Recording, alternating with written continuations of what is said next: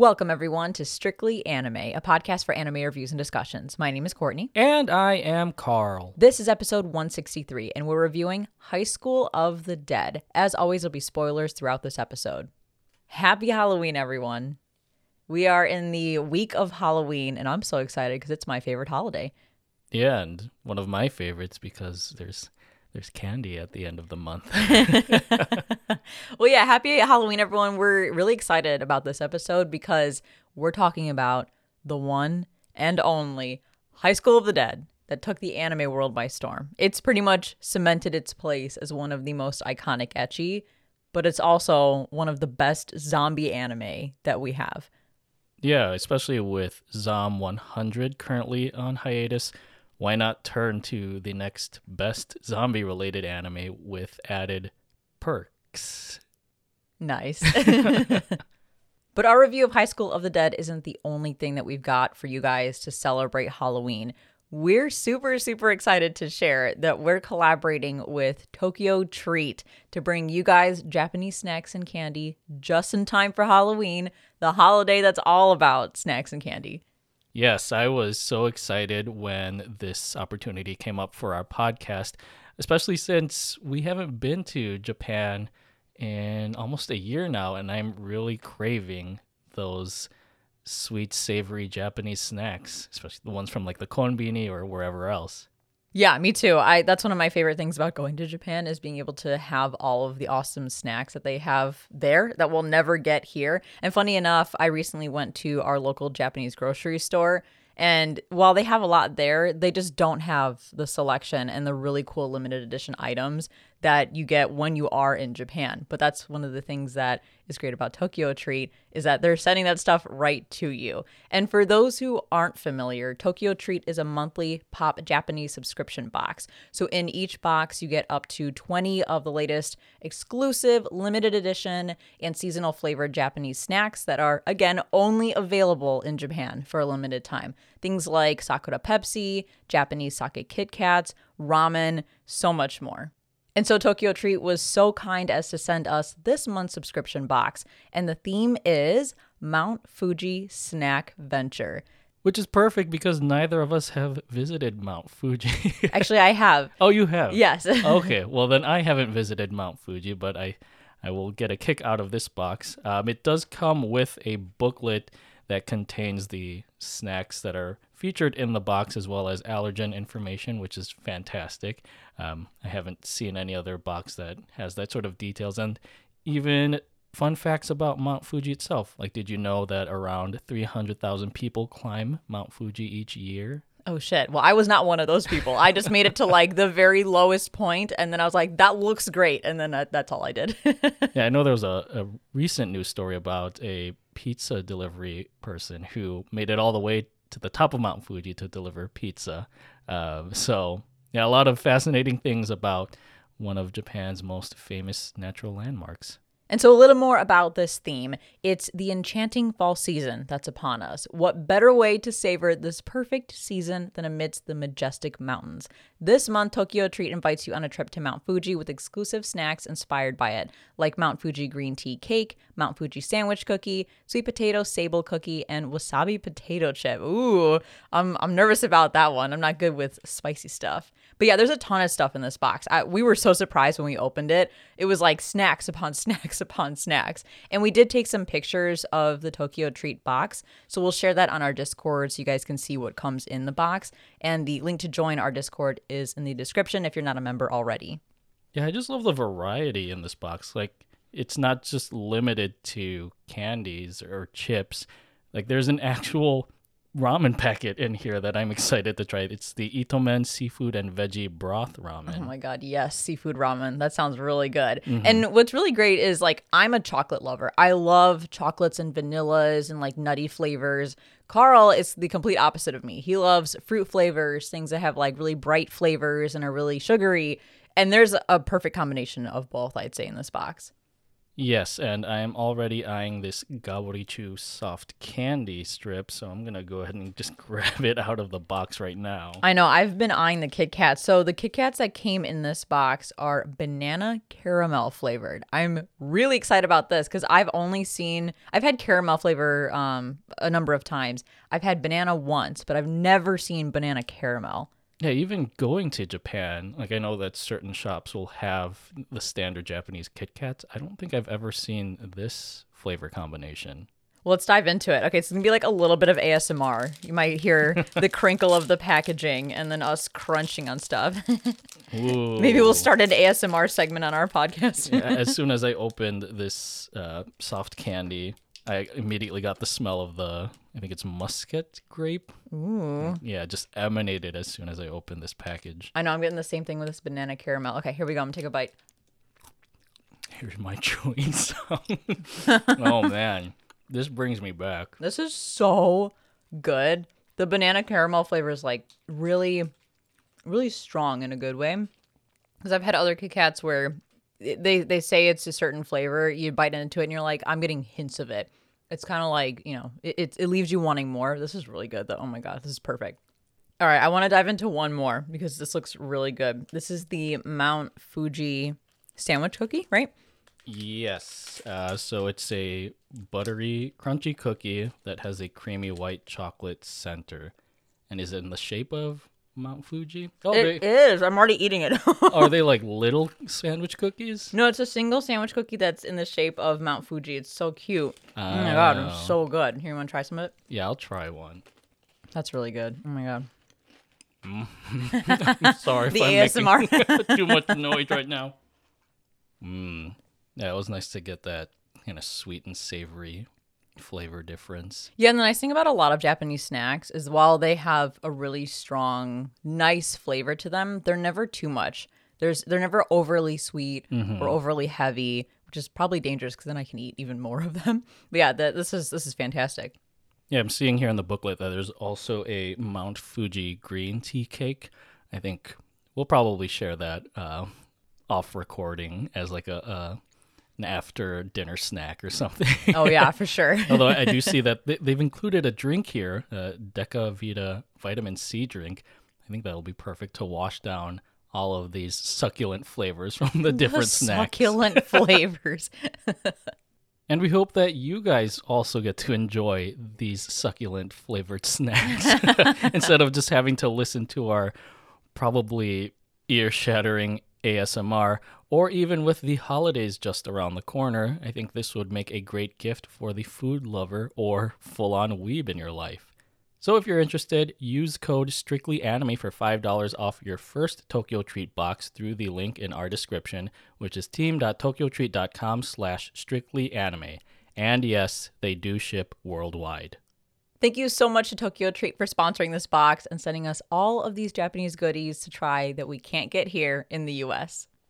Okay, really quick before we actually jump into talking about High School of the Dead, I thought it'd be fun, in the spirit of Halloween, to talk about what we're planning to do for our Halloween costume. What are we planning to do for a Halloween costume? We are reviving some old ass cosplays of ours. We're pulling them out from the back of the closet and we are going as Ash and Misty one more time because we did that I think originally as a Halloween costume many years ago.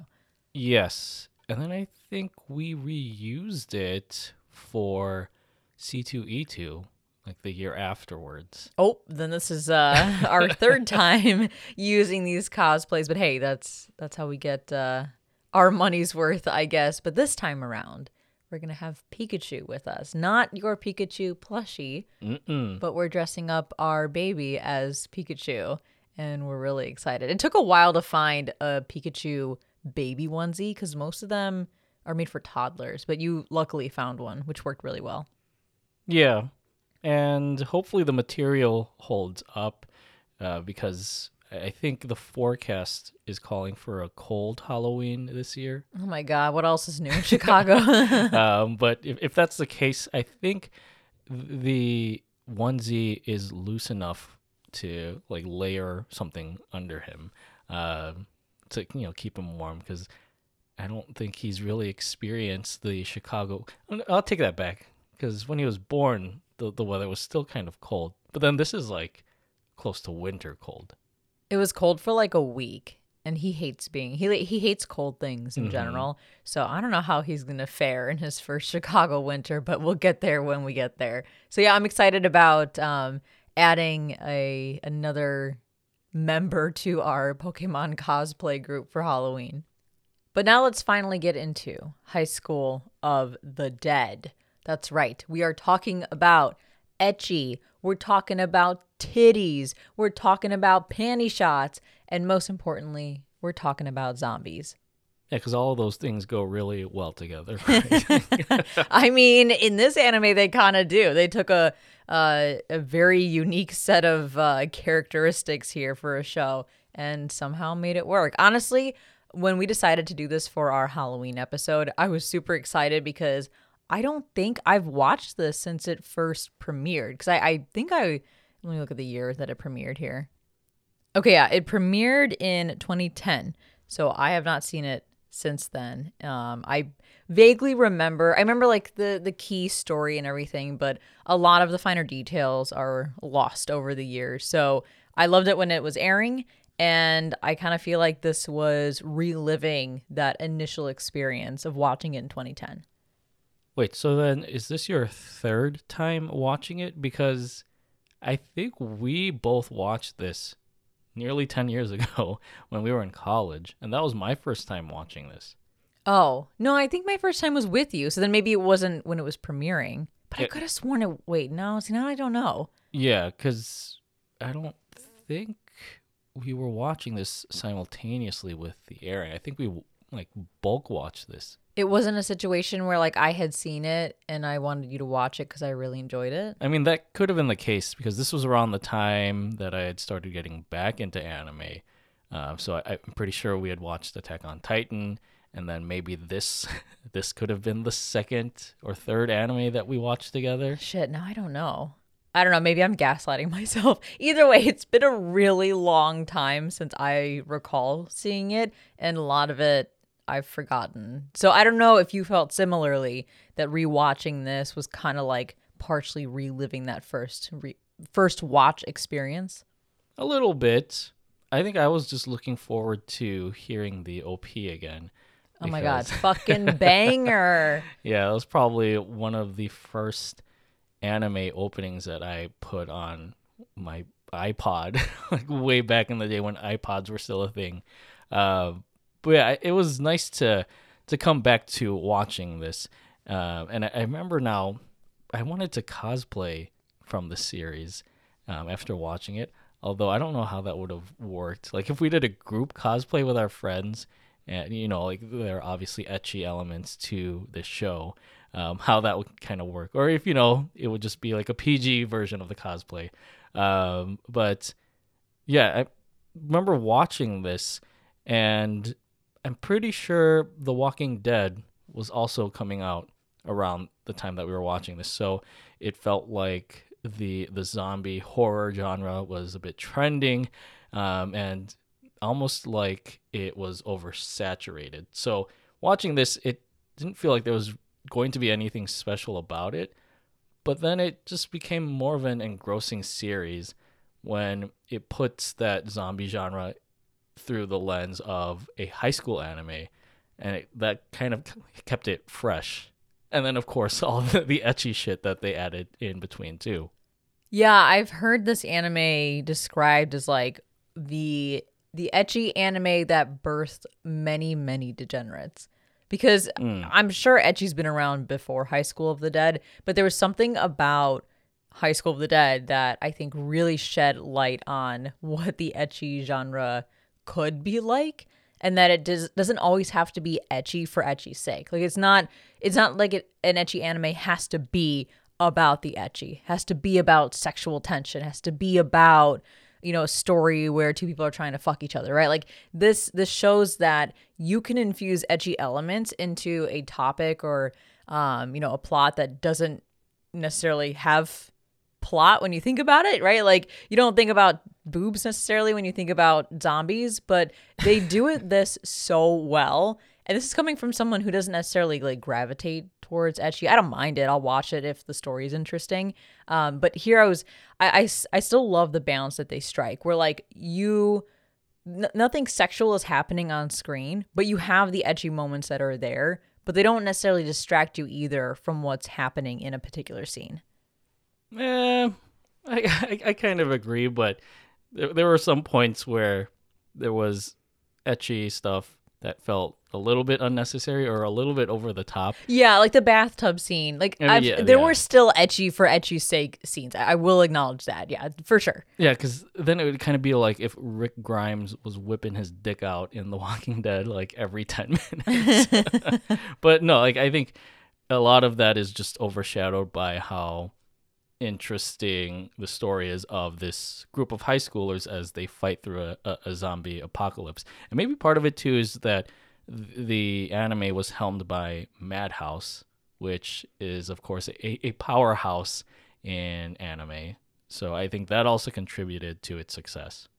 I think another thing that maybe captured the attention of so many Western like weebs, and, and I'll, I'll start by saying I've heard. I don't know if this is necessarily true, but I've heard that High School of the Dead didn't do as well in Japan as it did overseas. And what I heard was because the zombie genre, at least at the time, just wasn't interesting enough to Japanese viewers or wasn't popular enough of a um, a, a sub genre of horror. So that that could be true. I'm, I'm not entirely sure. But one thing that I think makes this such a memorable anime for Western um, weebs is how well this anime captures the the essence of a great Western zombie story. It's there are moments where I'm almost like, this doesn't feel anime. It feels The Walking Dead. It feels I'm I'm blanking on any other zombie title for some reason. But you know what I mean? Like any zombie, like post apocalyptic, like um, civilization kind of crumbling type of Western story, it does a really good job of feeling like something you'd see, you know, made in, in the US, for example.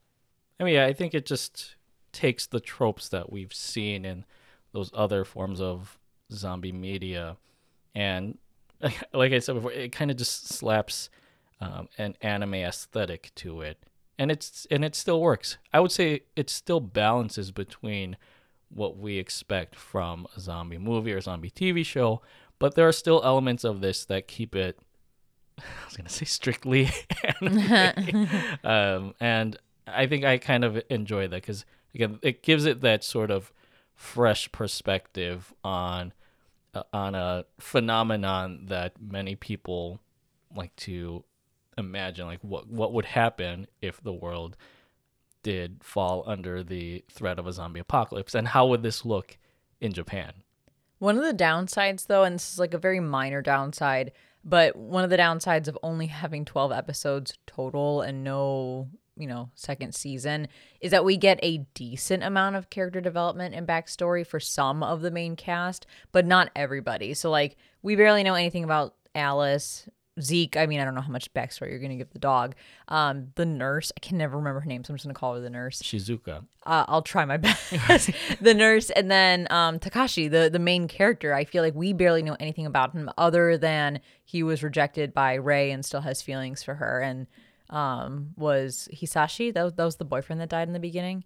Yes, That was his like best friend. I feel like that's all we know about this guy, and that's odd that we know more about other characters than we do about the main character. But again, I think it's just it's because we only have 12 episodes and many of them are trying to establish the world that these characters are are in and, and the this the disasters that they're experiencing because you can't just throw horror in there in the beginning and then deviate from there. Like ho- I can't say horror. Scary stuff needs to be built up over a long period of time. You need to build that dread. You need to watch the downfall of the city right? Like you need to mm-hmm. experience the threat becoming larger and larger and larger.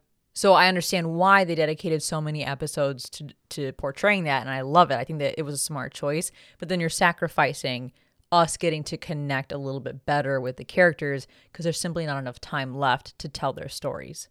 I mean, it's interesting with this anime, it doesn't have a second cour. It's just the first, or like the typical 12 episodes you'd see in a first cour.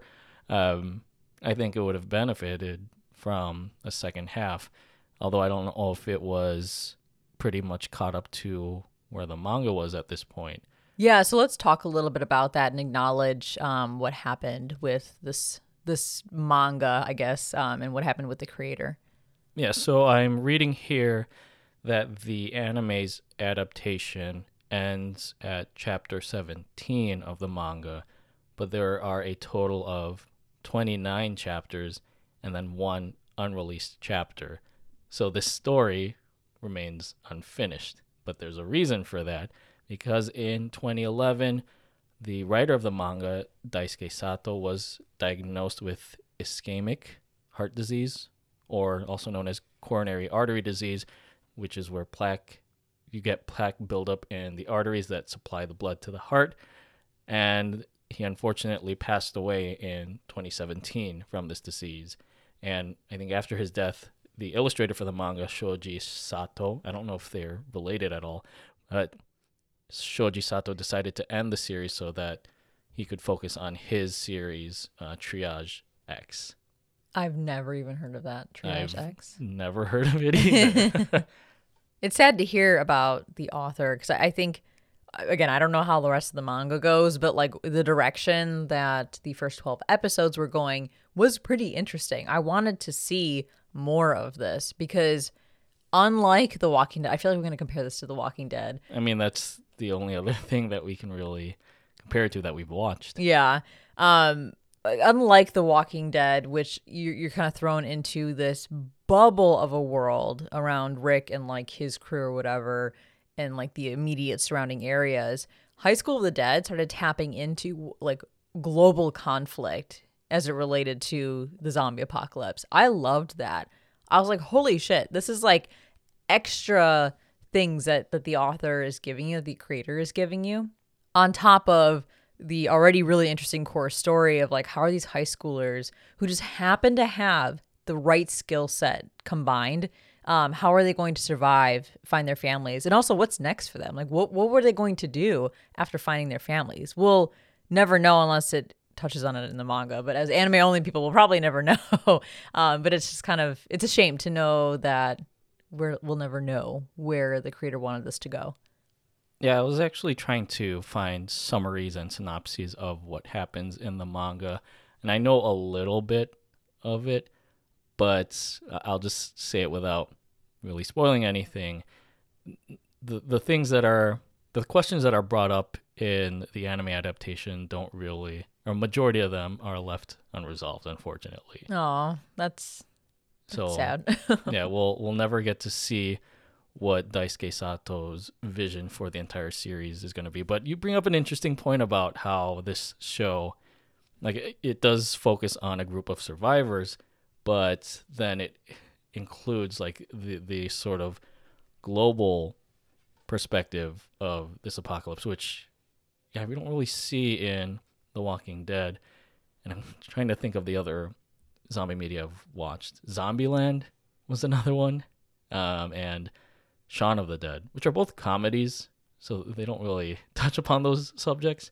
Um, Train to Busan, remember that one? oh yeah But I think that was also just a singular story, so nothing about like the yeah the larger ramifications of this. I also think, and this is purely speculation because we'll never really know, but another cool direction the story could have gone is like what happens if the humans have the means to start uh, to kind of like rebuild and repopulate the world. The reason I say that is because in other zombie media, it almost seems like humanity is wiped out so fast, and they're like survivors are are a rarity in a lot of other zombie media but here in the uh almost said the walking dead here in high school of the dead there's a decent amount of survivors still around.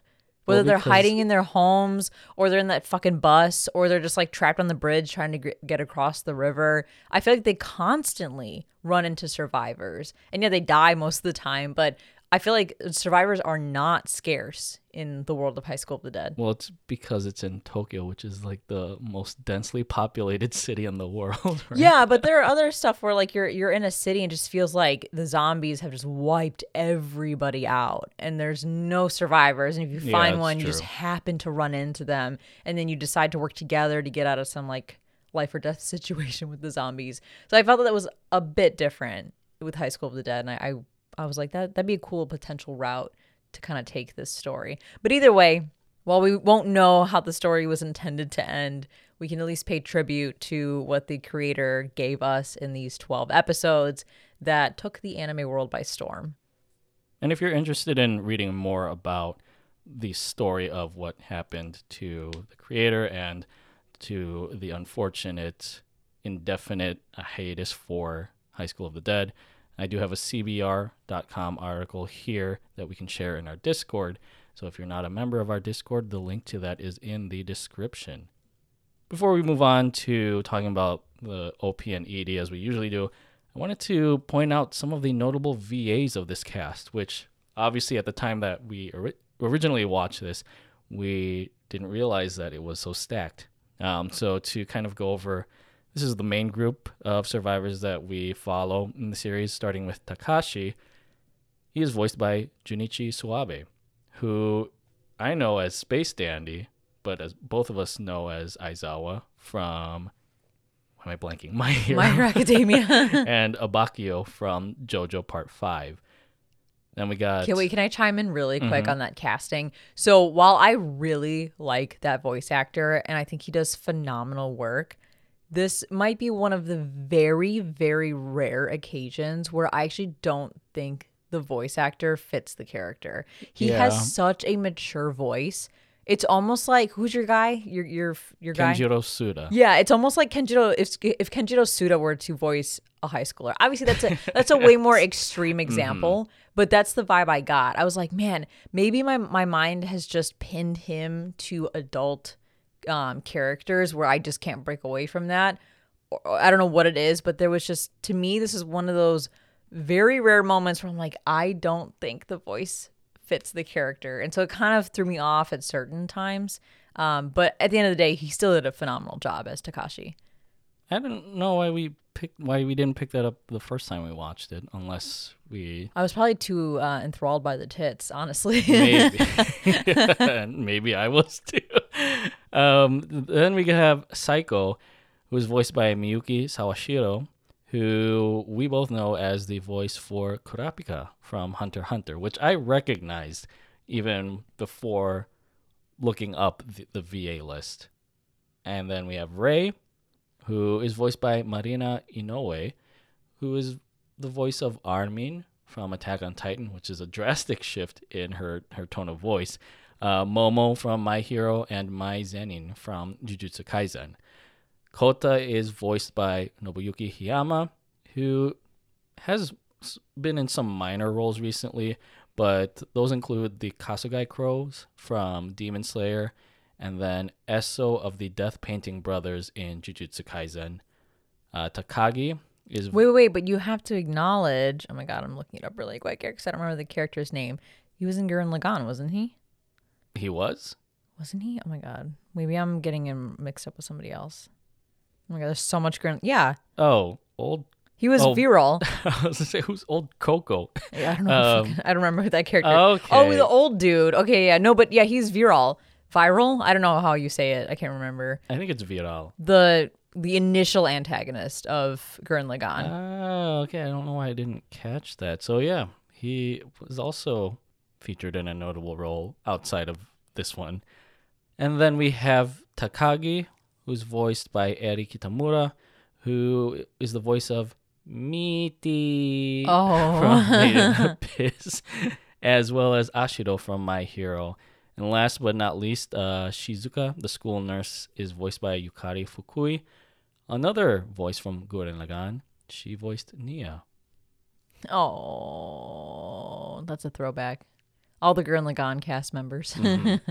And then we have another notable VA that shows up in the first episode, but I'm sure we'll save that for that discussion. So for now, we will move on to the OP and ED for High School of the Dead. And starting with the OP, the song is High School of the Dead by Kishida Kyodan and the Akeboshi Rockets. Absolute vibe, absolute banger, absolute classic. We have this on your Spotify playlist and it's it's great to hear it whenever it pops up. But the second the OP started, I was like, "Oh my god, here we go." All the nostalgia came back and I was like, "This this perfectly matches the vibe of High School of the Dead." It, it is a great fit. Yeah, I just love that opening frantic guitar riff. Uh, and every time I listen to it on our playlist, it brings me back to watching this show and the the early 2010s, the whole vibe of of those years.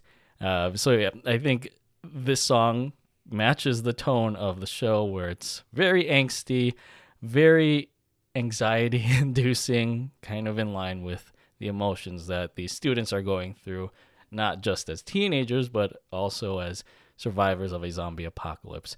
Also interesting that in this OP visually, there are moments where the blood splatter from the zombies looks like paint splatter. Um, I think that's something that we've seen in Zom 100 recently.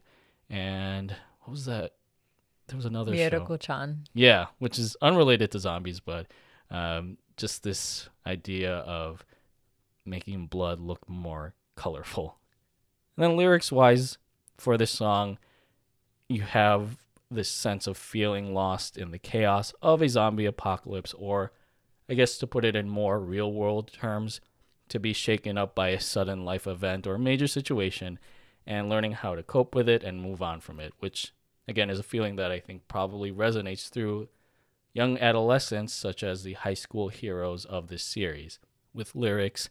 Actually, I, have the entire TV size lyrics uh, pulled up here. Having lost my shaken sense of reality, my emotions are piling up like rubble. Where will they go?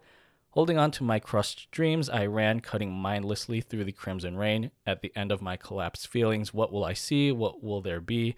I do not yet know. Without a sound, all our fleeting futures simply unfold before us. And then we have the ED, which is a very interesting case because the closing theme songs differ in each episode, but they are all sung by Maon Kurosaki. Uh, so I guess Chainsaw Man wasn't the only one to do it. Although I'm sure there are other anime too that used this idea of different EDs for each episode. Didn't 86 have some variation in songs, or am I thinking of something totally? I think it had maybe two or three different. Okay, but not as many as this one. Yeah.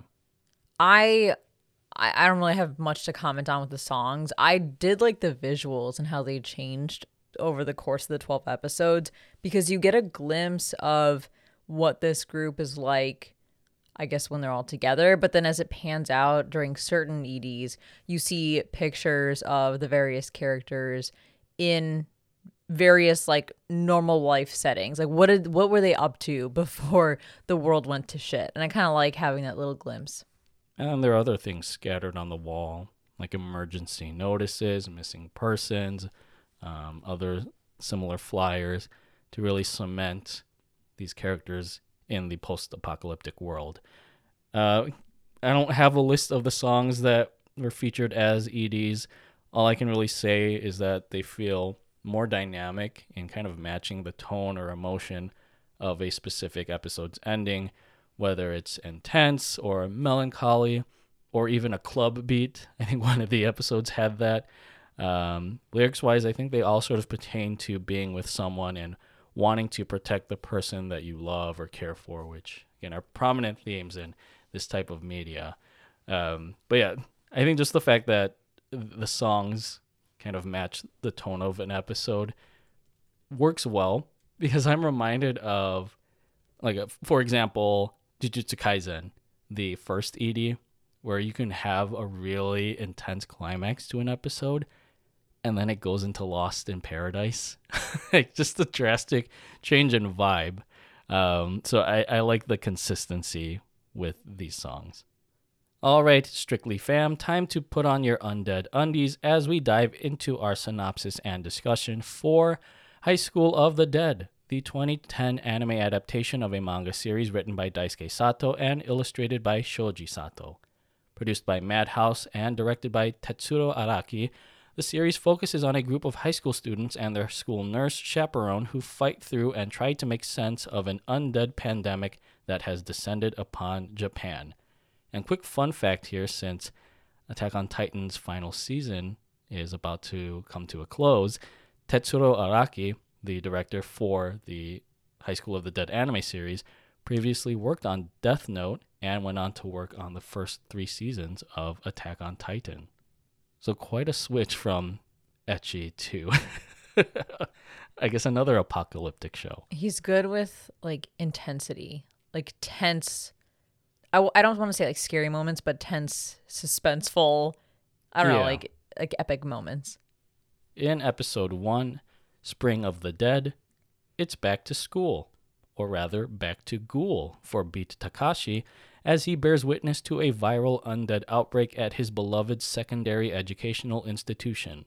Takashi ends up fortifying on the school rooftop with ex childhood lover ish Ray-Ban and her boy toy Hisashi, whose undead bite in the arm earns him a swift bat to the head from his high school best friend. Ray-Ban becomes emotionally distraught, but decides to settle for Takashi in this hairy situation as they live out the night of the living them. This is a really good first episode, especially reliving it, um, watching it this this time around. I'm like so impressed the way they open up this show. No one, no wonder so many of us were hooked right away. It's like super intense, very over the top, but never crosses that line where it becomes like cringe or uh, pulls you out of the immersion. I'm also thinking about maybe this one does a little bit, but the moment when Takashi immediately slaps Rei in the face, I'm like, oh my god, Yeah, this is the kind of about that. intensity we're going with.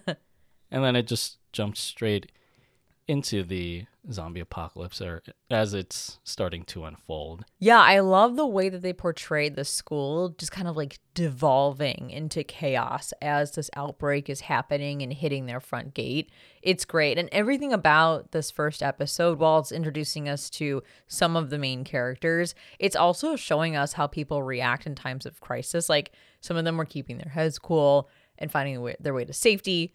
Others are betraying the ones they care about, like those two best Yeah, oh, friends. man. Others are panicking. Others give up on life. I was like, man, this is just chaotic in a great way. And in a high school setting of all places. Yeah. Uh, the the fun thing about this first episode, and I guess this whole series, is that they never use the word zombie, like at all. They only refer to them as as them, which is also something that happens in The Walking Dead because they call them walkers, or there are a lot of different um, names they use for the zombies in that show. Um, I don't know why these these these media have such an aversion to using the word zombie. Maybe because it comes with like this preconceived notion of like what a zombie is versus like establishing their own universe and like their own threat. Although it ends up being the exact same shit every Mm. I time. mean, yeah, it's just these walking corpses that like to feed on people's flesh. Um, I don't know if is, is zombie patented. Also, I mean, zombie, the word zombie just sort of has like not a comical feel to it, but it's not as like scary. Threatening. Yeah. Yeah. Versus like them. Like them Yeah, just seems so ominous. provocative, I guess. Uh, well, I, I mentioned earlier that there was a very special VA that I guess guest features in this episode, and that's the VA for Hisashi, um, the unfortunate boyfriend um, in or Rei's unfortunate boyfriend in this episode, because he is voiced by Mamoru Miyano. It, you could just like immediately hear his voice. Like the second Mamoru Miyano's voice comes on in any anime, you're like, that's him. it's Mm-hmm. very distinct. Another thing that's distinct is CGI zombies, which that's okay. Yeah, I mean they're few and far between, so it's all right.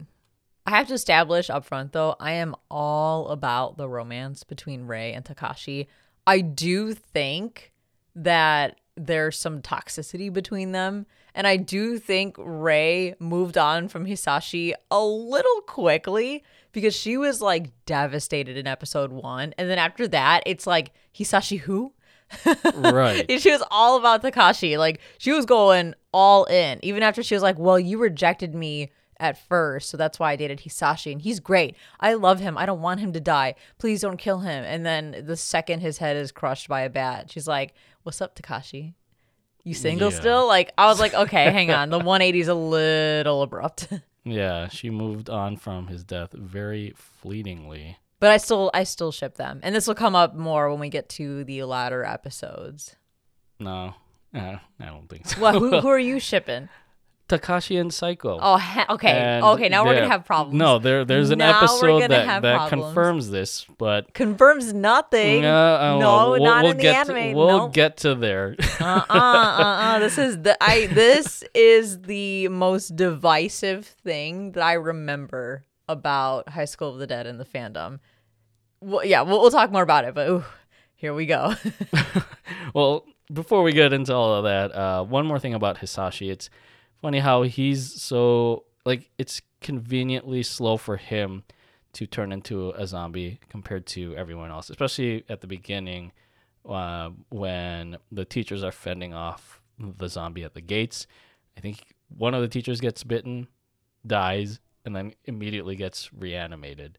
Um, you know, maybe it's just you know uh, in service of the plot, so that you know Hisashi can die a a tragic death, and then for Rei to mourn him for like five seconds. but I feel like that's that's also a, a trope that you see in in other zombie media where one of the main characters just happens to live a bit longer before they they turn. Okay, really quick. This the entire time that we've been talking about High School of the Dead, I I've had these zombie references floating around in my brain and I'm like, where the fuck are these from? I've been trying to find what I remember them from so I could reference it directly. The Walking Dead Telltale games. I fucking love those Oh games. yeah, those were pretty I was good. yeah, I was thinking about like the way some of the characters die or the way the zombies are portrayed, uh, and I'm like, I, I don't want to talk about it because I can't remember where it's from, and then it just like got sucked into my brain. So now I remember. So now I've I've watched more than just the Walking Dead TV show.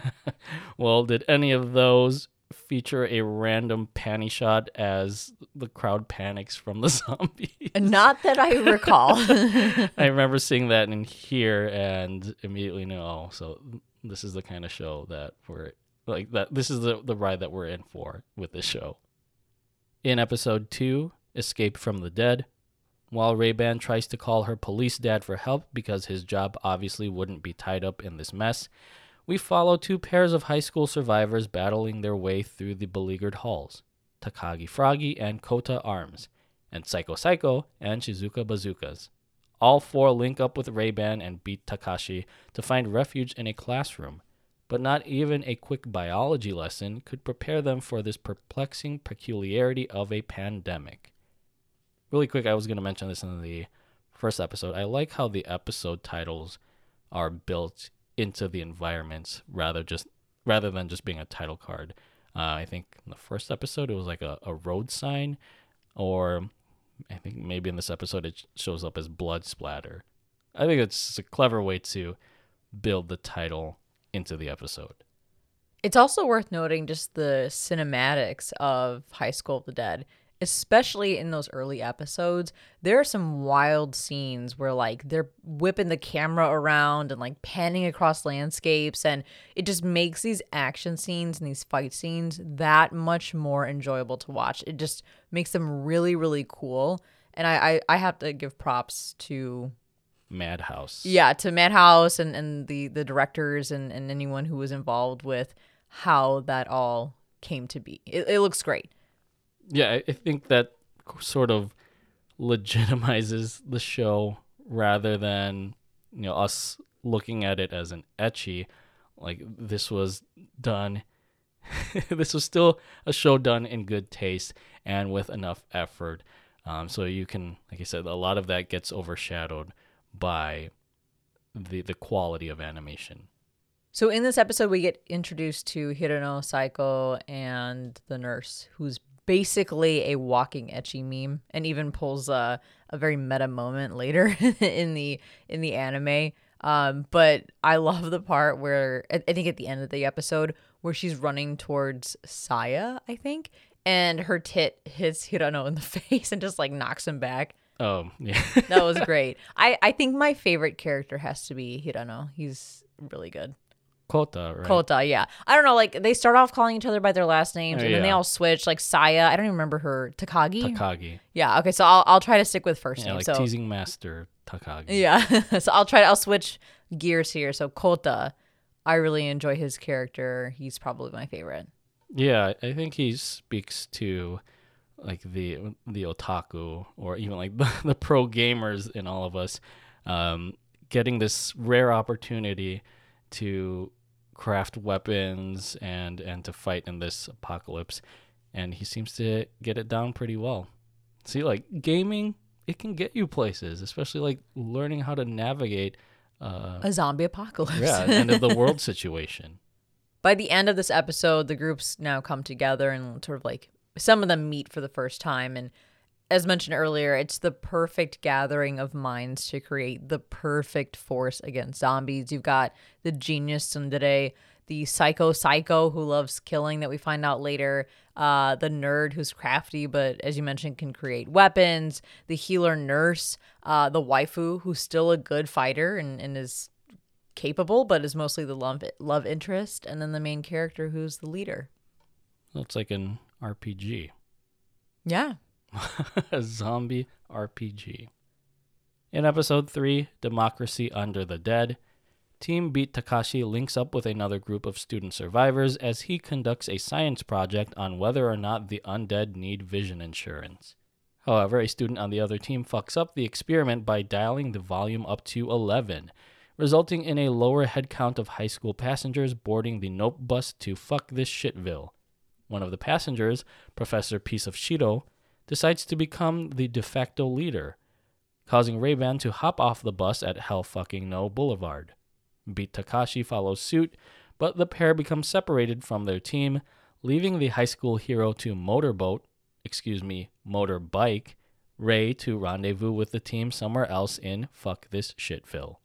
So I don't know if the intention for that sus as fuck creepy teacher um was to like make a, a reappearance later in the story, but the way the 12 episodes that we have plays out, I almost feel like I don't know, like I- almost feel like you didn't need him and his whole like story in there because it has little consequence. You do get in the the beginning like Takashi mentioning that Rei got held back a year. We don't find out mm-hmm. why, right? We find out at the end of the show that it was because of the teacher. But then the teacher's main thing with this whole like the the purpose for the the teacher is to show that like some people in a time of crisis can be easily swayed, easily brainwashed.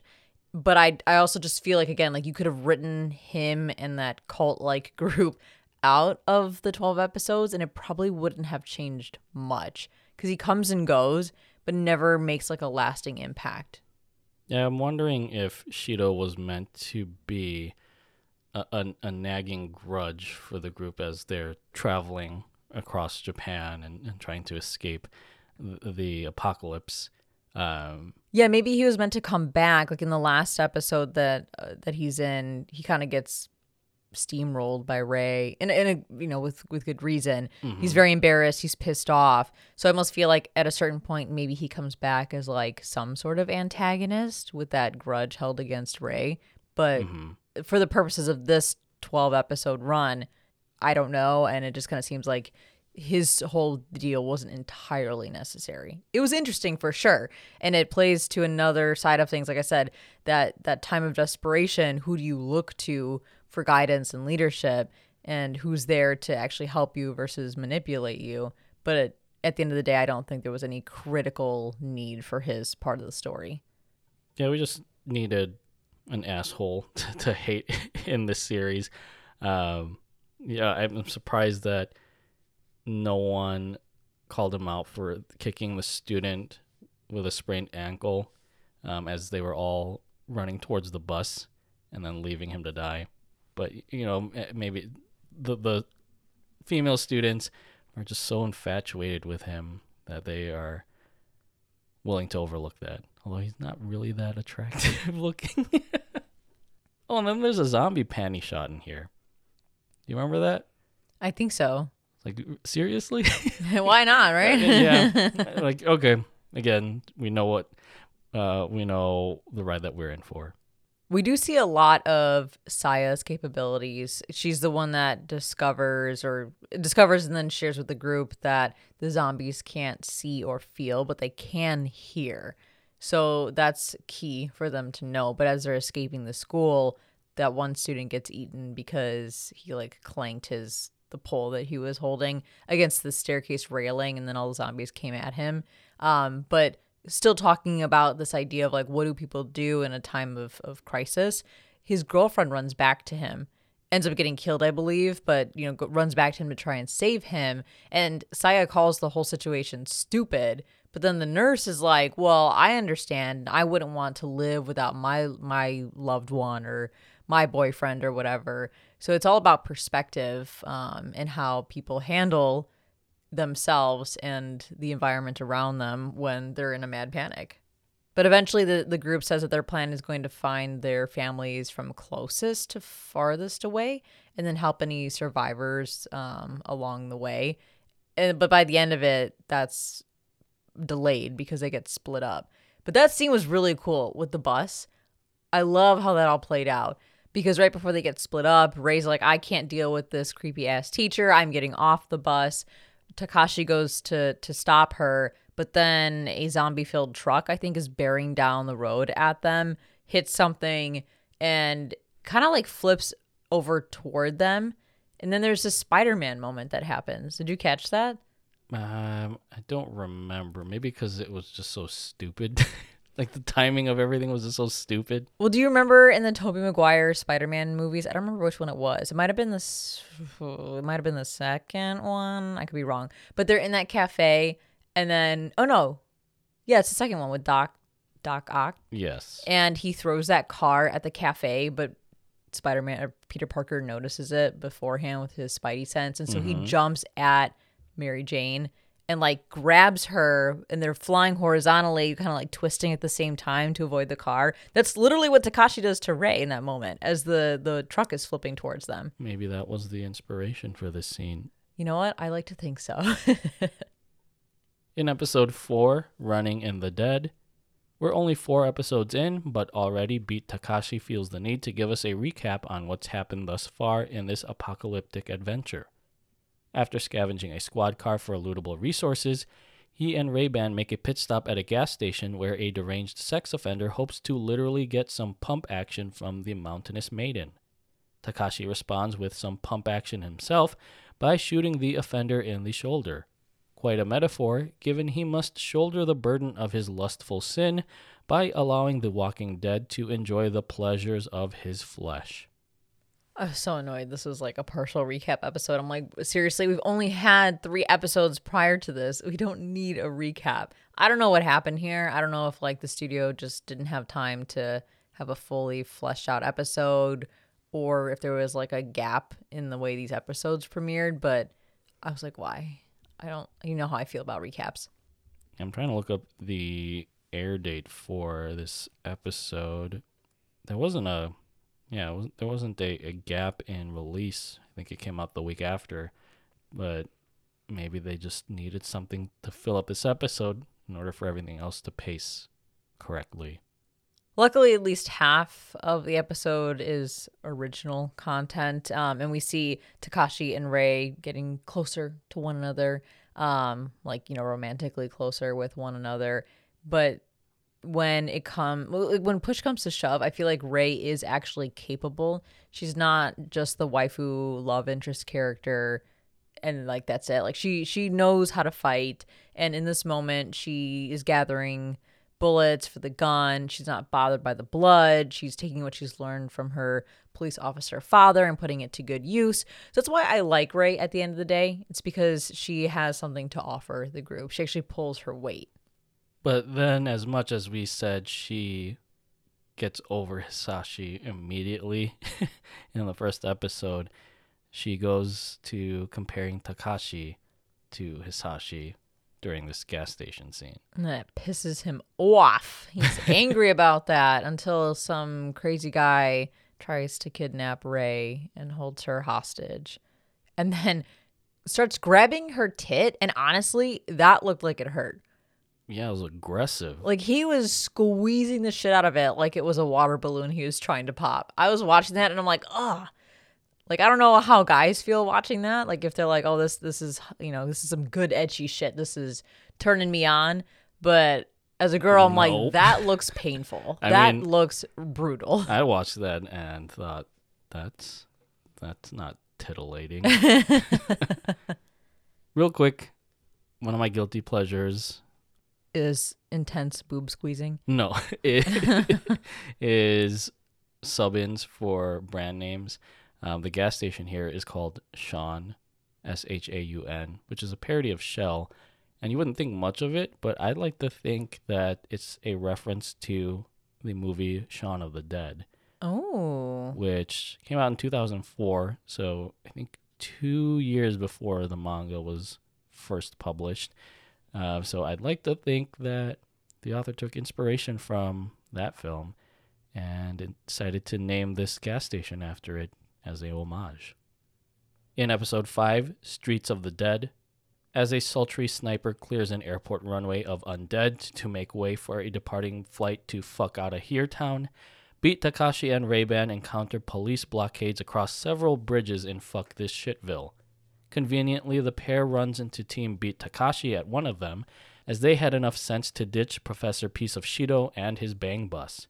Shizuka Bazookas brings up a fortified Airbnb recommendation in the area owned by her sniper friend. They just have to pay the undead cleaning fee. So in this episode, they're kind of establishing more about the creepy teacher forming like, like a cult and brainwashing the students to admire him and follow him. Um, and they're also establishing the fucking harem that we're getting in this show because, of course, first Rei is uh, infatuated with Takashi, but now we're seeing that Saya has a possible long-standing crush on him. On Takashi? Yeah, Oh, I She's thought- not outright about it, but you can tell she gets jealous or like, you know, has feelings for him.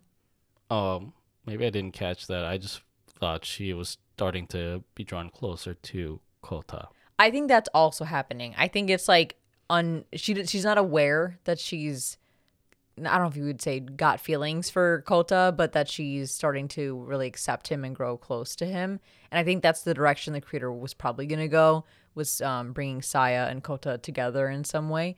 But in the earlier parts of these first 12 episodes, there's moments where Saya is like a bit jealous about Takashi's rea- uh, relationships with some of the other girls. So I think she's got probably a crush because they they're the ones that were childhood friends, right? Like they knew each other in junior high Uh, or middle Ta- school. Takagi included. no, Saya and yeah, Saya and Oh. Takashi. They're the ones that were childhood friends. Oh, I don't, I don't. I thought it was Takashi and Rei. No, they also are. But when we get to Saya's house, her parents are like, "Oh, Oh, yeah, right, hi right, Takashi, right. how are you? We haven't seen you since you were a kid." Mm-hmm.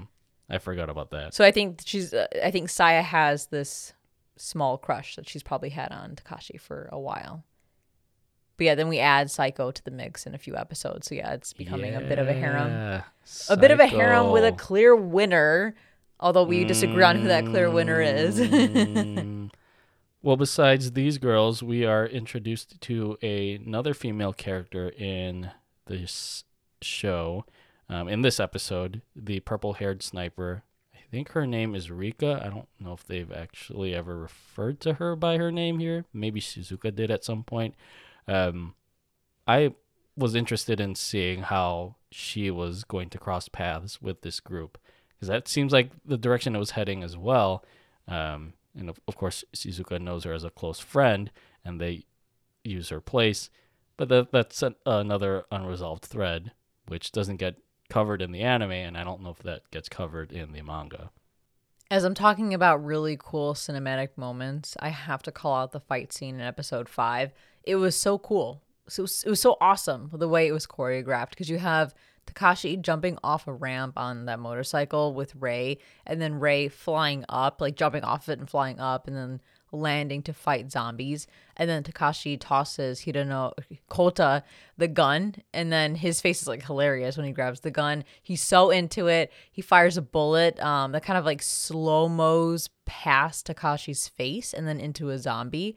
And then Takashi grabs Saeko's hand, spins her around, and then like flings her into zombies and she takes them out.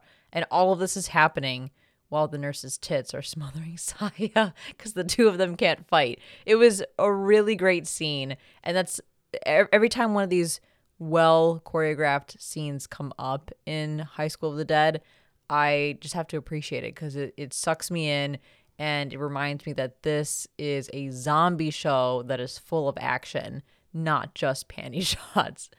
But they're all fucking high school students.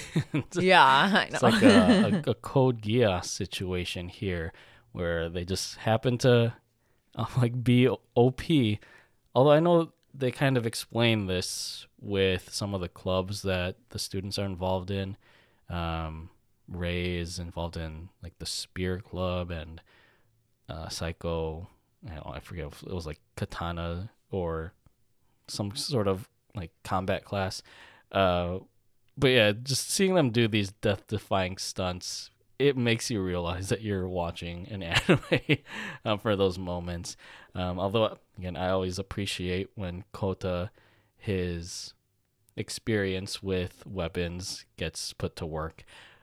I'm going to make a quick Dark Knight reference here, though, or more specifically, Dark Knight Rises reference, because I feel like the motorbike going up the truck ramp is pulled from the Dark Knight Rises, or the Dark Knight Rises pulled that from High School of the Dead, since that movie came out in 2012. So what you're saying is Christopher Nolan watched High School of the Dead and then copied the moment from episode 5 when Takashi r- drives Rei up the ramp on the motorcycle and was like I have to put that in Dark Knight Rises. That is phenomenal.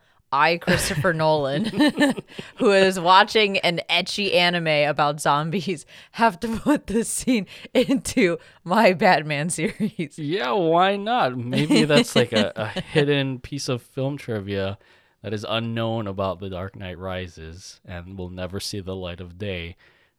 I'd like to think that, yeah, Christopher Nolan was sitting down watching an ecchi anime and decided, you know what, I like this scene.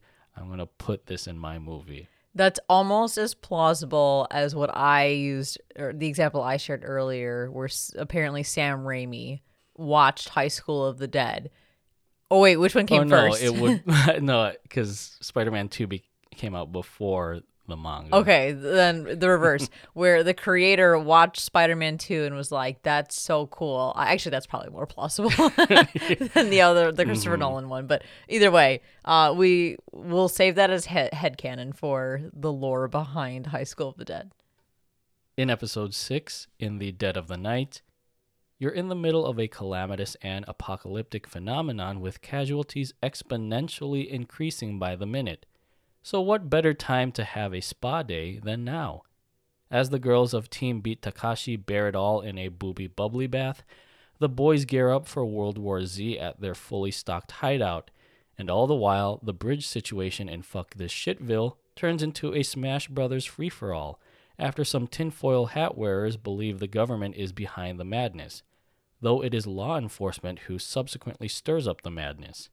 But once again, disasters aside, Beat Takashi must battle with drunk colleagues and lost love before a damn dog ruins their spa day. So when we watched this, I'm pretty sure we watched this uncensored, or sorry, censored the first time around. Mm-hmm. But then we learned that there was an uncensored version, so we watched that, and I was like, "Whoa, there's nips. there's uh, there's nips in the bath scene." I was like, "Oh, "I don't remember this. We definitely watched the censored version earlier." Well, it's only Shizuka's nips that are shown, which makes sense because she is of age. there you go. so everyone else's is cleverly covered up in some way or form by like bubbles or someone else's body part.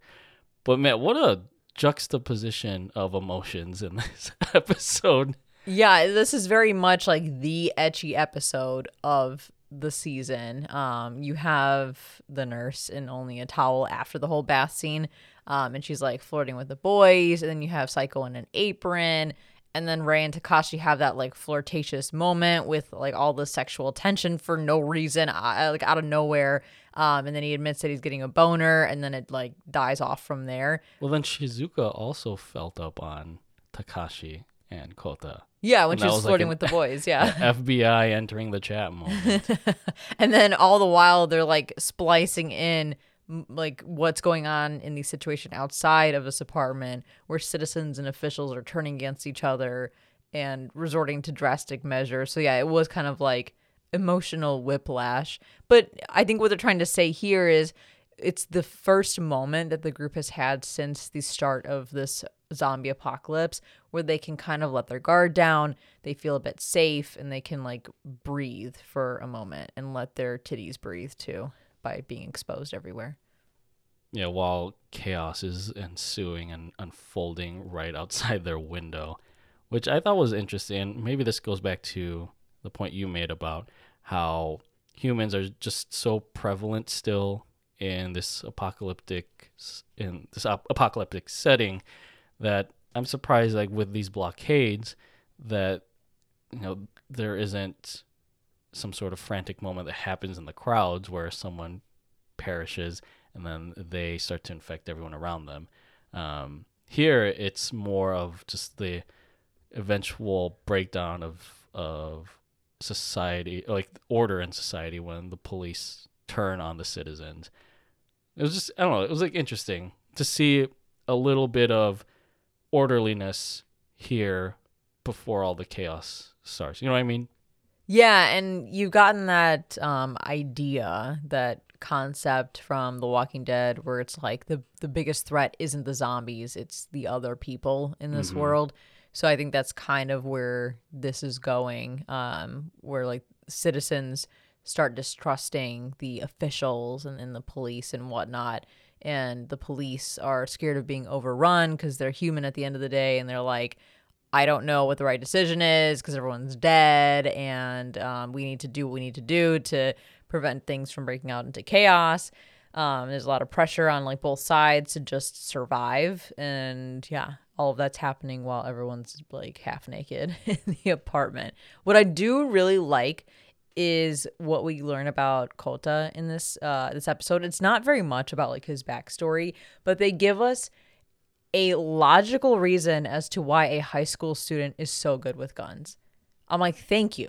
Because you, you get that trope in anime where a high school student has never, ever experienced a particular piece of equipment or a weapon or whatever. And then, like, within five seconds of them touching it for the first time, suddenly they're a fucking expert in it. Wait, it's because he trained with like a, a Delta Force person? Yeah, he trained with weapons in America for a month. How plausible is that? I mean, it's more plausible than him just suddenly knowing how to use a sniper rifle. At least he has some explanation as to why he's I mean, an expert is is, you know, I don't think you can be an expert after just a month of training, but at least it explains how he knows so much about how to use the guns. It makes sense that he knows so much about the guns as like a gun fanatic, um, because you can find that information on the internet, right? But to actually be able to use them in your hands, at least there's at least the creator tried. He tried to give us a reason for that.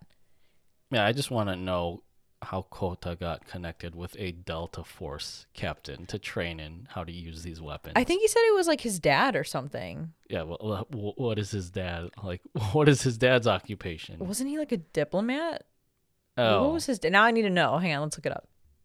Okay, so I found it. His father is a jewelry merchant in Amsterdam, or who's in Amsterdam buying supplies. His mom is a fashion designer. His grandfather was a captain of a foreign cruise ship, and his grandmother was a violinist. So maybe not a direct connection. I could be wrong. Maybe it wasn't his father that hooked him up with the one month of gun training. Um, but again, the point is, at least the creator was like, "I'm gonna try to explain why this kid is so good at what he's doing."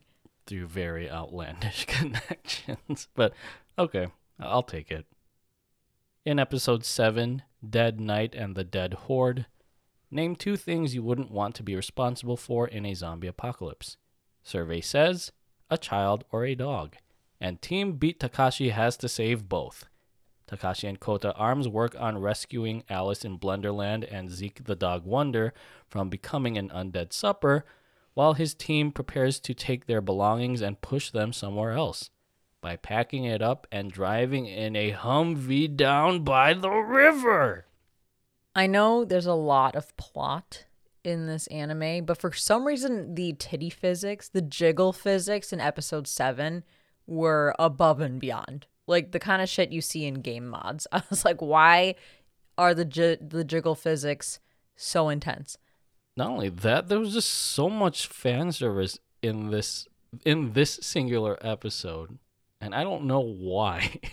like, why just this episode specifically? Maybe they needed to like transition from the very obviously ecchi episode we had previously to something not ecchi focused, but still needed to be pretty ecchi heavy.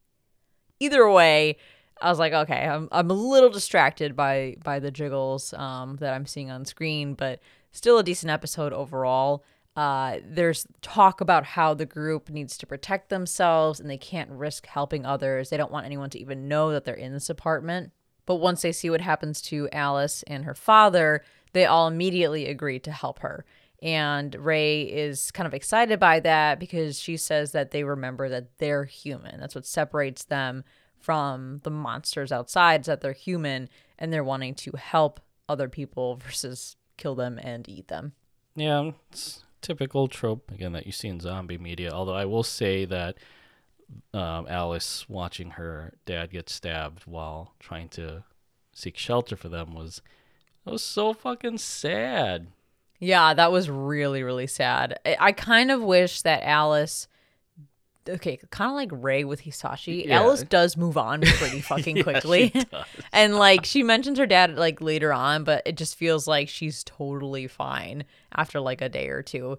But it was a really sad moment. And again, it plays to how different people react in a time that's filled with fear and when people are just looking to survive. Because here you have the desperation and fear of a family that's in their own home trying to protect themselves and they see Alice's father as a threat because he's demanding, you know, understandably so, but he's demanding that they take in at least Alice if not both of them and pounding on their door. I obviously I think they went uh they were too, maybe a little bit too quick to kill him, but the point is that you never know how someone's going to react. You don't know who to trust. They didn't know to trust this guy and unfortunately Alice saw her father get killed. But then you have Takashi's group, who is the antithesis of that, in, in saving her and bringing her along with them for the ride. Yeah, and not only that, but Takashi also paying respects to her father and trying to give her a, a bit of closure. hmm A weird thing from Takashi though is that he has a meta line in this episode after he crashes his motorbike to go drive towards uh, where Alice is. He says, "Guess it doesn't work like it does in anime." Yeah, there's a couple of those moments in the show. I'm like, oh, okay. Because then they, I think Saya also, the the moment that we just talked about, where like, uh, Kota's talking about his family members. I think in that same scene, Saya's like, oh my god, your life sounds like a manga. All right. And then there's another moment that comes up later that also very meta and fourth wall breaking. Um, and then that fence balancing act with Takashi bringing Alice over to the Humvee. I remember getting so much anxiety watching that the first time. Because, like, I can't imagine trying to balance on a fence like that or even on like a brick wall uh, w- where there's like a sea of zombies on the other side, and if I tip over, then that's it. But again, Takashi is an OP anime protagonist, so he goes off without a hitch.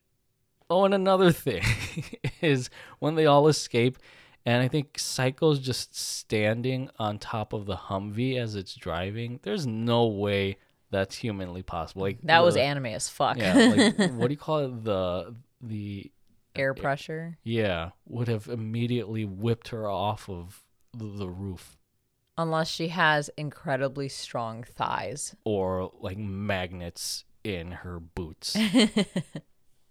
In episode 8, The Dead Way Home, we get a glimpse of the pandemic spreading across the globe as an infected President America wonders if he can afford a Nuka Cola to ward off the impending threat. But back at the edge of fuck this shitville, it looks like clear skies and sunny days are ahead for Team Beat Takashi until they cross an unfortunate underpass full of undead undesirables. The team uses artillery firepower to beat back the brainless Bakas until Takashi and Psycho Psycho are separated from the group.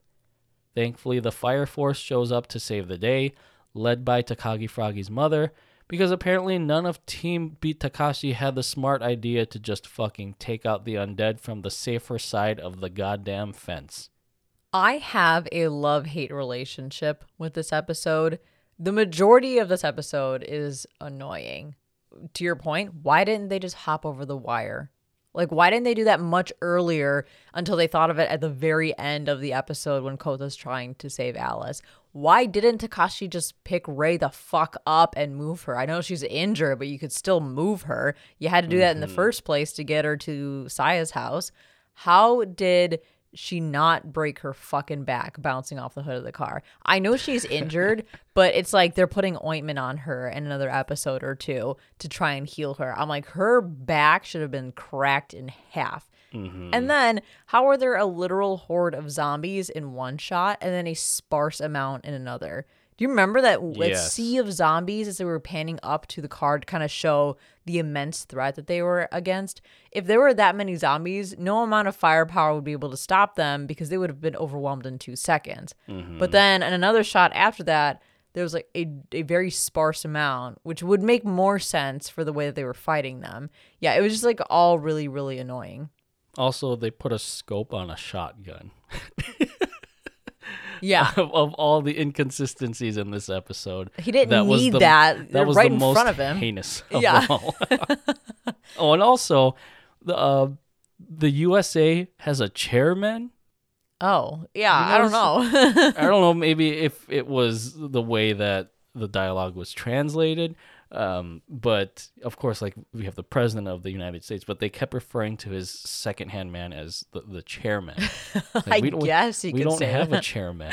we have a vice president. We have secretaries, but you know it is what it is. He's chairman of the United States. that sounds so weird, but anyways, let's get to the fun part of this episode. yeah, the love part of my love hate relationship with episode 8 is what is probably the most iconic scene in the entire anime. And even if you have never seen High School of the Dead, if you have been around in the anime world for a little while, you've probably at least seen this scene, whether it's the full clip, whether it's uh, a GIF of what actually took place. And the scene I'm referring to is the iconic titty gun scene. I don't know if there's a, a, a more proper name for it, but it's the scene where, where Takashi fires the gun, It's a sniper rifle. yeah, off It's Rei's, of yeah. Rei's tits through Saeko's legs and then through her tits. So let's let's Through her describe this. snatch and boobs. Yeah, let's. let- Okay, so Rei's like on the ground, right? I want to like break this down really quick because we got to pay um homage to whoever created Whoever this. storyboarded this goddamn Yeah, I mean, scene. honestly, it's iconic for a reason. It is a really smart way to blend ecchi and action in well, in, in a way that's extremely unique. So Rei's laying on the ground.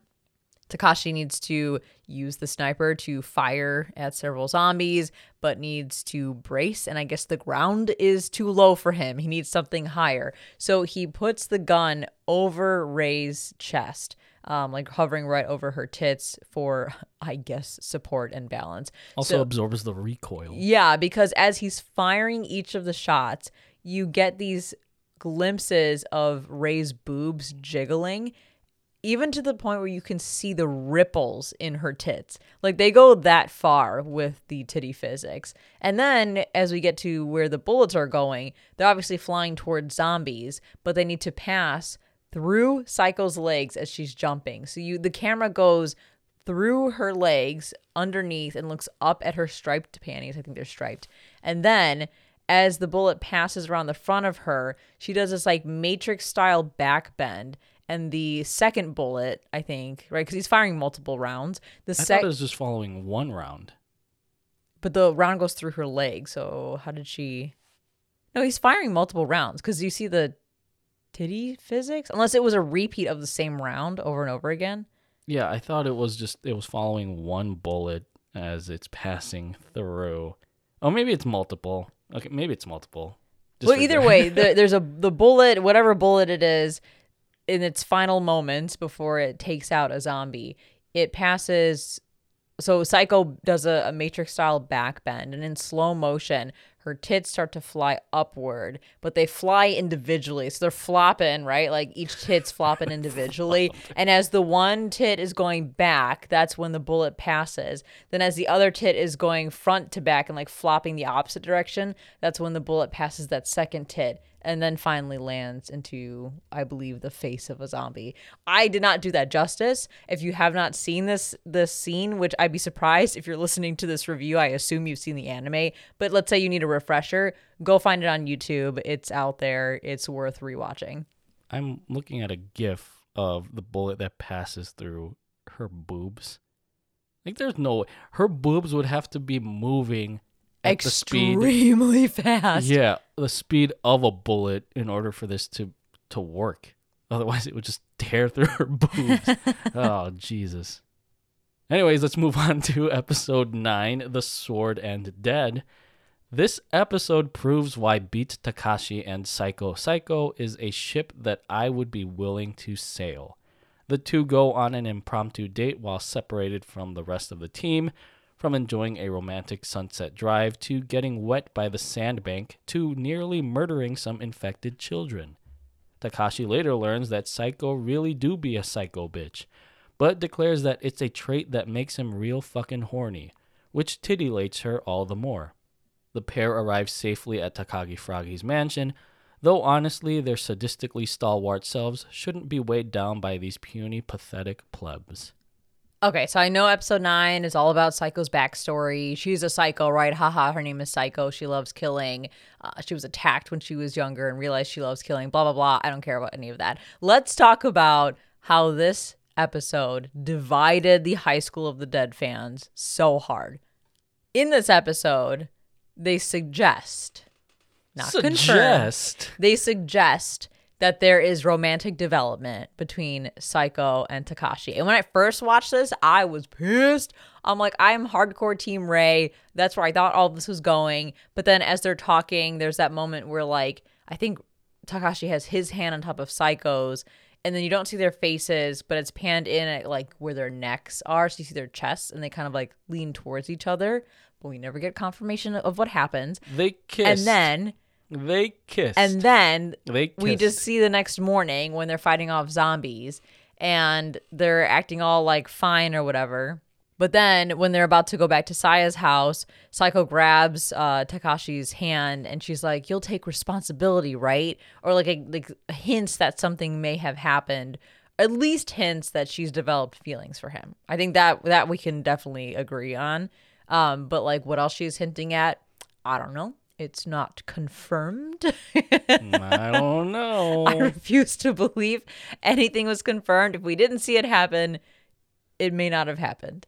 You know, that typical anime logic, at least when characters die or maybe pretend to die. Strongly implied. I don't know, but yeah, I mean, here we are, even among the two of us, we are divided. We have me on Team Rei and Carl on Team Saeko, and that's how the fandom unfolded. There was a lot of chatter online about this episode, let me tell you. Maybe I just like Saeko because she's a more sadistic version of Comey. Yeah, say- who actually they talks. share, they share the same hair color. Uh, I think the only thing that refutes Saeko actually being a ship for Takashi is I think his monologue says something that he did this in order to survive. Like, so he's kind of using Saeko as a means to his end. Yeah, like he intentionally unleashed her psychotic nature, like made her feel it's okay to be psychotic because that's going to guarantee their survival, or at least help mm-hmm. guarantee it. But I don't know. I still think Saeko is a better choice over Rei. Who Okay. You're who you're free. puts. Takashi constantly in Hisashi's shadow. You're free to feel and believe whatever you'd like. And I will be over here. Uh, even though sometimes Takashi likes to slap Rei in the face and she likes to drag him through the mud, uh, I will be over here believing that they're a better ship. oh, and he, he grabbed Saeko's boobs here. Oh, that's right. And I was like, ow. Fire and rigor.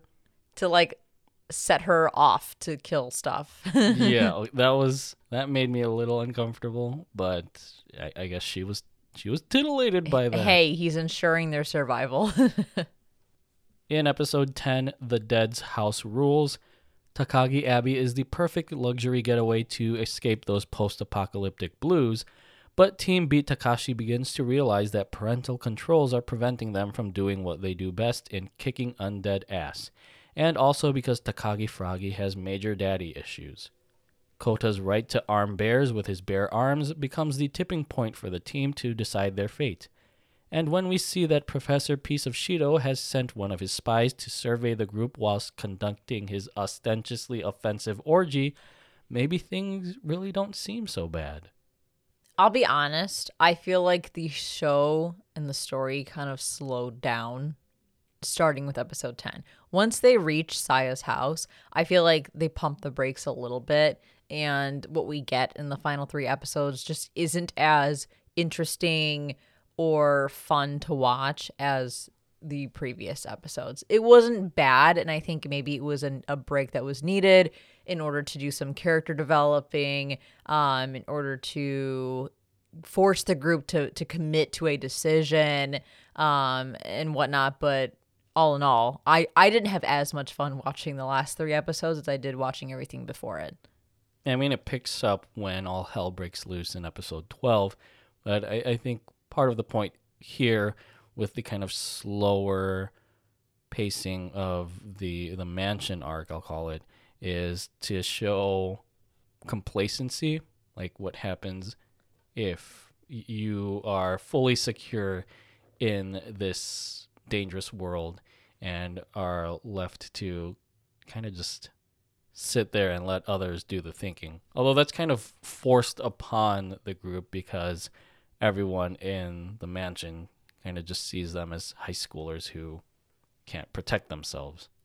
There's that quick moment where Takashi gets like I don't know why he gets randomly aggressive with the girls. It's it's a little bit of a red flag, but he like grabs doesn't he grab Saya by like her like her shirt and like lifts her up. I'm like, damn dude, okay, calm down.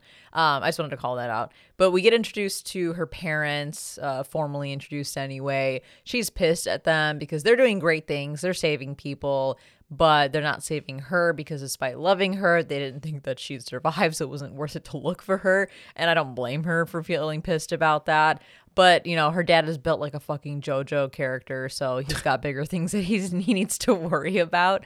I think what they're establishing here, though, is that they have two options they can be taken care of or they can take care of themselves. And they're clashing with the adults um, because the adults are treating them as kids which technically they are but they feel like they've matured through the experiences that they've had the last several days or a few days or whatever it is. And they want to save people on their own like save the everyone's families versus just sit back and be saved so this is again them being in a situation that forces them to choose which path they want to follow. There's also a bit of character development for kota. And again i love his character so i really appreciate this and he's being questioned by the adults as to why he has his guns. They're saying it's too dangerous for a kid to have, and he just refuses to give up those guns. And he explains that without them, he'll just be back to his plain self. He's he feels like he's finally found his purpose or how he can help others, and he doesn't want to give that up. He he doesn't want to give up his sense of of purpose, his sense of value, And the nice thing is the group vouches for him, including Saya, despite her being a, a chick. And he's able to keep his guns. He gets her dad's respect. And at the end of the show, he, her dad, both her parents actually are like, "Please take care of our daughter. She's in your hands." In episode 11, Dead Storm Rising, Team Beat Takashi decides to extend their stay at Takagi Abbey and elect Takashi as their de facto leader because he was basically doing this job anyways. Professor Piece of Shido rears his ugly face at the mansion's doorstep, but is immediately cancelled and expelled after Ray-Ban exposes his anime scheming, but decides against killing him because it's good for her character development. The powers that be, however, decide that killing is a necessary evil given the shitty state of the world, and so Call of Duty Zombie Warfare breaks out as missiles fly across the sky in hopes that everyone will die. So this is that moment I was talking about earlier with the creepy teacher where it's like that that climactic moment between him and Rei where she outs him for everything that he did, saying that he's corrupt, blah blah blah. Okay, I guess it just explains like why she was held back a year. So I, that's I don't have much to take away from that, but uh, I don't know. The group appoints Takashi as their leader, and um, I guess what's important to note about that is that Saya's dad says, "Well, he's leader material." But he's not there yet because his heart still wavers. And I'm like, wavers about what? Are they trying to say that they're establishing a harem, especially between Saeko and Rei, but maybe also Saya? I'm like, what do you mean by wavers? Okay, just just admit that you still have feelings for Rei. I mean, something happens on that bed when Rei comes on to him. Yeah, but I don't think it's as like provocative as what may have happened between him and Saeko because yeah, they kind of pan away for a bit, but then he's like, "Oh, sorry, are you still in pain?" I think maybe whatever they're going to, they were going to do gets cut short. That's my interpretation of that scene. Hmm. But yeah, like the Saeko stuff, we'll never know. There's no confirmation. But all in all, at the end of the episode, the group decides to continue with their original mission of rescuing everyone's families. And uh, yeah, Saya decides to say goodbye to her parents. And in the final episode, episode 12, All Dead's Attack, I don't know what you heard about me, but a bitch can't get a zombie out of me. No Cadillac, just an Army Humvee. Because that's a motherfucking EMP. Wow. Takagi Abbey experiences its own version of the Second Sun mission from Call of Duty Modern Warfare 2 as hordes of undead show up on their doorstep for a lights out party thanks to Professor Piece of Shido's bang bus. Thus, Team Beat Takashi does what they do best in beating back these brainless bakas alongside Takagi fam until they can ride their Humvee into the not so starry, starry night. And thus the gang merrily rolls along to their next apocalyptic adventure, which involves a spooky shopping spree at a local mall. Will they make it out alive? Normally, I would say go read the manga, but I think that suggestion is long undead and gone. Again, people get slapped because Saya gets slapped by her mom. There's like okay, all my notes here so just like slapping moments. yeah, all my notes here are just like funny things that happen in this episode. So Saya getting slapped by her mom. Uh, when I think when Saya's mom takes off her coat and she's like ready to kick some zombie ass, and then Kota's like, "Mama," that was so funny. Oh my god, that was great. Um, and then there's that moment at the end of the episode where Saeko fucking helps tilt the car to get past the bus that crashed. Like, there's no way. No way. She's kind of like Mikasa though from AOT and how overpowered she she actually is. Yeah. um, and then of course at the end, I don't know if we there's any confirmation. I don't think there is of what happens to Saya's parents, but they choose their duty to protect others over their daughter, and in turn, Saya chooses her. I don't know her desire to be an adult and help everyone find the survivors over hanging back with her parents. She gets to prove whatever point she wants to make. Yeah. I mean it's it's a it's a really nice intimate moment between her and her parents. It's not like they hate each other or like she's mad at them or whatever. Like it's it's closure, but it is you know, a daughter going her separate ways from her parents, possibly never to see each other again. And I looked this up. Um, because there is a High School of the Dead wiki. Uh, as far as Mr. and Mrs. Takagi go, their status is still unknown. So they could be alive because, like the scene with Saeko, if you don't see it happen, the other situation could be true. Which I think is also the case for Shido, because I know he crashed the bus when the EMP blast hit or whatever, but I don't think we actually see him perish. We see him sort of like waver at the driver's seat, but then I think that there was like only, only one shot and then we don't see him again. Oh, I'm sure he comes back, or at least there was a plan for him to come back. Yeah, like with whatever the shopping mall arc would have been um, in the next arc, but that's not like why would you want to go to a shopping mall next? All the supplies, the clothing. I guess yeah, but uh, maybe that it's just my mindset of you never want to be in a dense urban area during a zombie apocalypse. But as this show is kind of broken against those sort of norms that we see in zombie media, there, there's probably a, a, a valid re- like you said supplies, but I'm sure they will be met with some zombie pushback. But again, we will never know. I mean, we could read this part of the manga with the 12 remaining chapters there are, but it would have been great to at least see those in anime form. But again, that's now it's it's just going to be headcanon for us.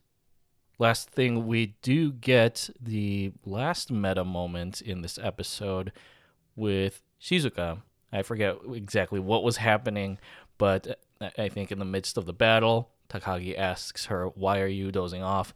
And she responds, That's how the author wrote me.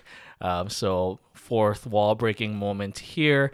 Um, I don't think we need much headcanon to determine how Shizuka plays a role on the team for the rest of the story. Uh, but just a, another great random moment in this series that makes the experiences in this zombie apocalypse a little bit more lighthearted. And that leads us into our final thoughts for High School of the Dead. So, how many undead fleshlights out of 10 would you give this anime? I originally gave it an 8 out of 10, and I would say the same score holds true today 8 out of 10. What this anime does, it does well. Action sequences, making the ecchi flow kind of seamlessly with the story, although we do acknowledge that some moments are just pure ecchi. Um, capturing that Western zombie action movie feel and the the horror behind that.